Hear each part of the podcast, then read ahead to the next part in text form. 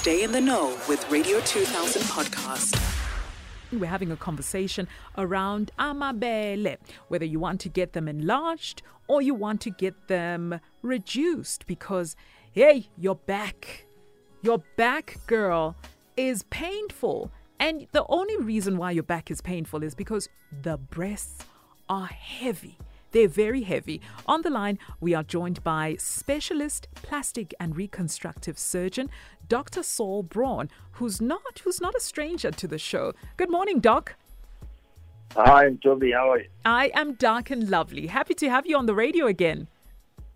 Thank you. Good to be with you.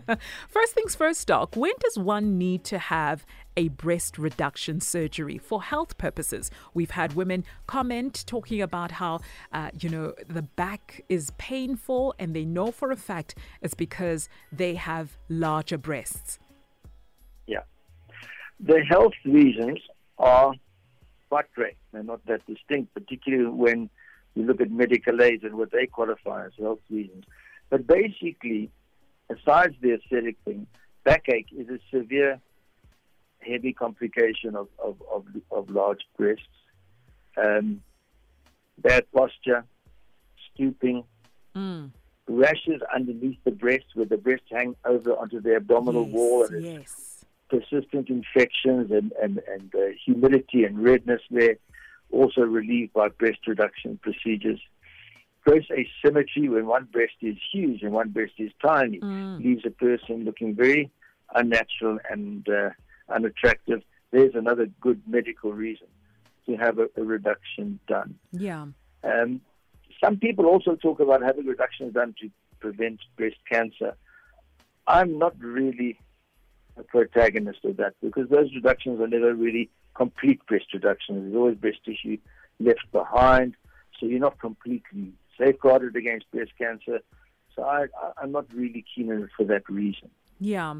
Doc, we had one listener, Unom Tim Kize, on uh, Twitter saying that um, her OBGYN said to her that if she reduces her breasts, uh, it reduces the chances of having kids. Is that true?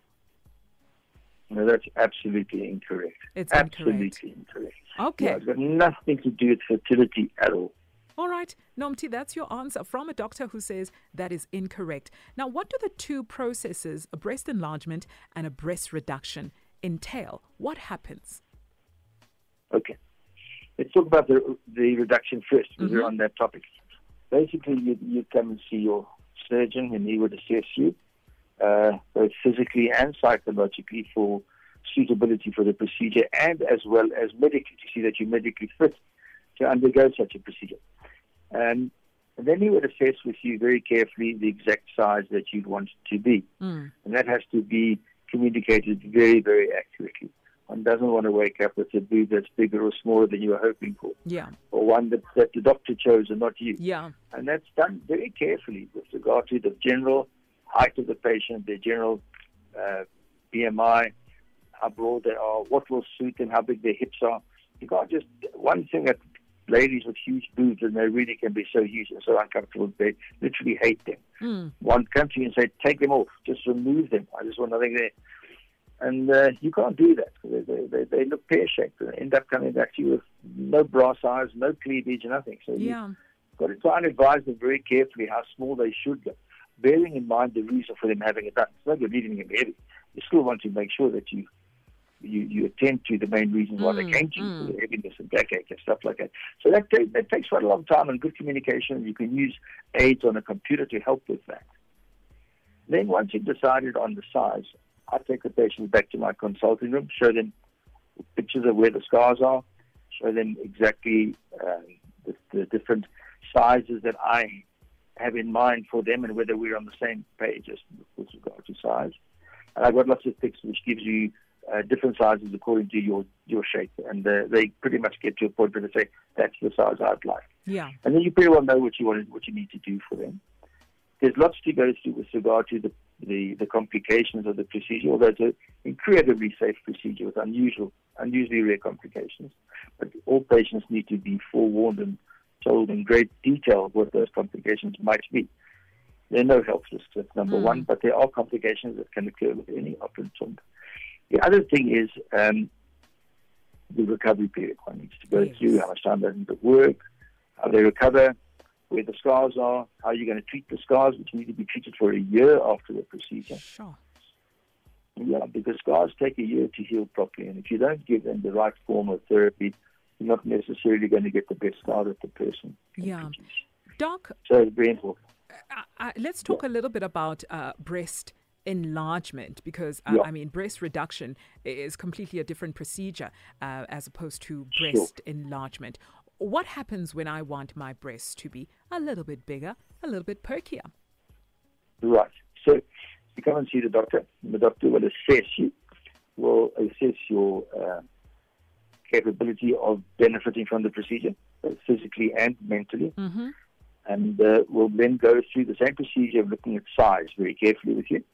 And that's a much easier size to choose because you can use different types of vests and you can put um, mimic implants in and uh, and get a very good idea as to what the patient wants. You then take very careful measurements of their chest wall and the thickness of their breast tissue, and you refer to a table, a chart, where today it's quite scientific. You pick exactly the size of implant and dimensions of the implant that suit the person's chest wall. Exactly how wide it is, how much it projects, its weight, and so that it's a custom-made thing. 20 years ago, we just used to have a look and a guess and put in a, a, a wide one or a narrow one and hope that would fit. Yeah. Today, we've got hundreds of different options and alternatives. So we really have pick a tailor-made implant for that person, Mm. and then they have the implant put in. They can definitely breastfeed, so it's not an option you need to do after you've had your kids. That's the same with the breast reduction, by the way.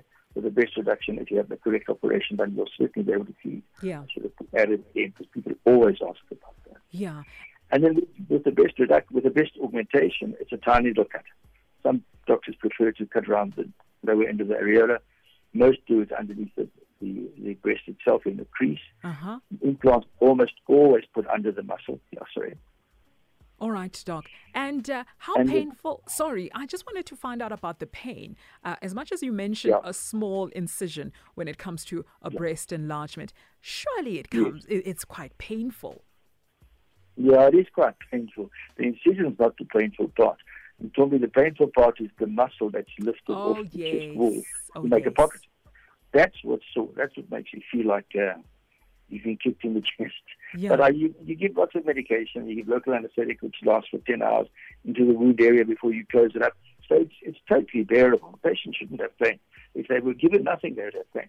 It's manageable. Totally controllable. Yeah. Yeah. And, what are the estimated costs that accompany these procedures? I can imagine it differs from one uh, surgeon to, to another. But plus minus, how it does. much is it going to set you back for a breast reduction and a breast enlargement? I'll, give you a figure that includes absolutely everything. Yes. surgeon, the leases, the hospital, the medication, healthcare, even the creams for a year. Yeah. And I'll tell you one thing: if the you get no, I'm not going to say that. Maybe I'll be sharp with that. you more expensive, often with people, doctors who've got more experience. But the range, I'll give you the range. Yes. Uh, for a breast enlargement, around looking around about ninety to one hundred and ten thousand rand, 90 to 110,000 rands for a breast enlargement, all inclusive. Yeah. all inclusive, and a and a breast reduction. And a breast reduction, one hundred and ten to one hundred and twenty-five. Oh, so a breast uh, reduction is actually a little bit more expensive than a breast enlargement. I'll tell you what. The time in theatre is about two and a half times. Oh, is So- it? Theatre time, I don't know if people know, but theatre, theatre time, just lying in a theatre without taking any consumables, the hospital charges in the region of 150,000, 150 rand a minute. Woo! 150 rand a minute. So now go and calculate a three hour op Oh, yeah.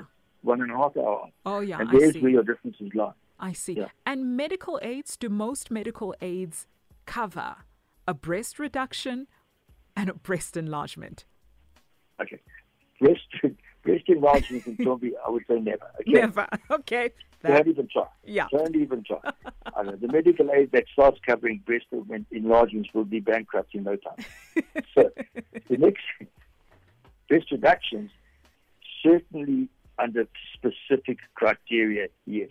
And if the doctor feels that it's worthwhile, he should motivate for you. Okay. And those criteria are generally the backache, the intertrigo, the rashes under the under the breast, Mm-hmm.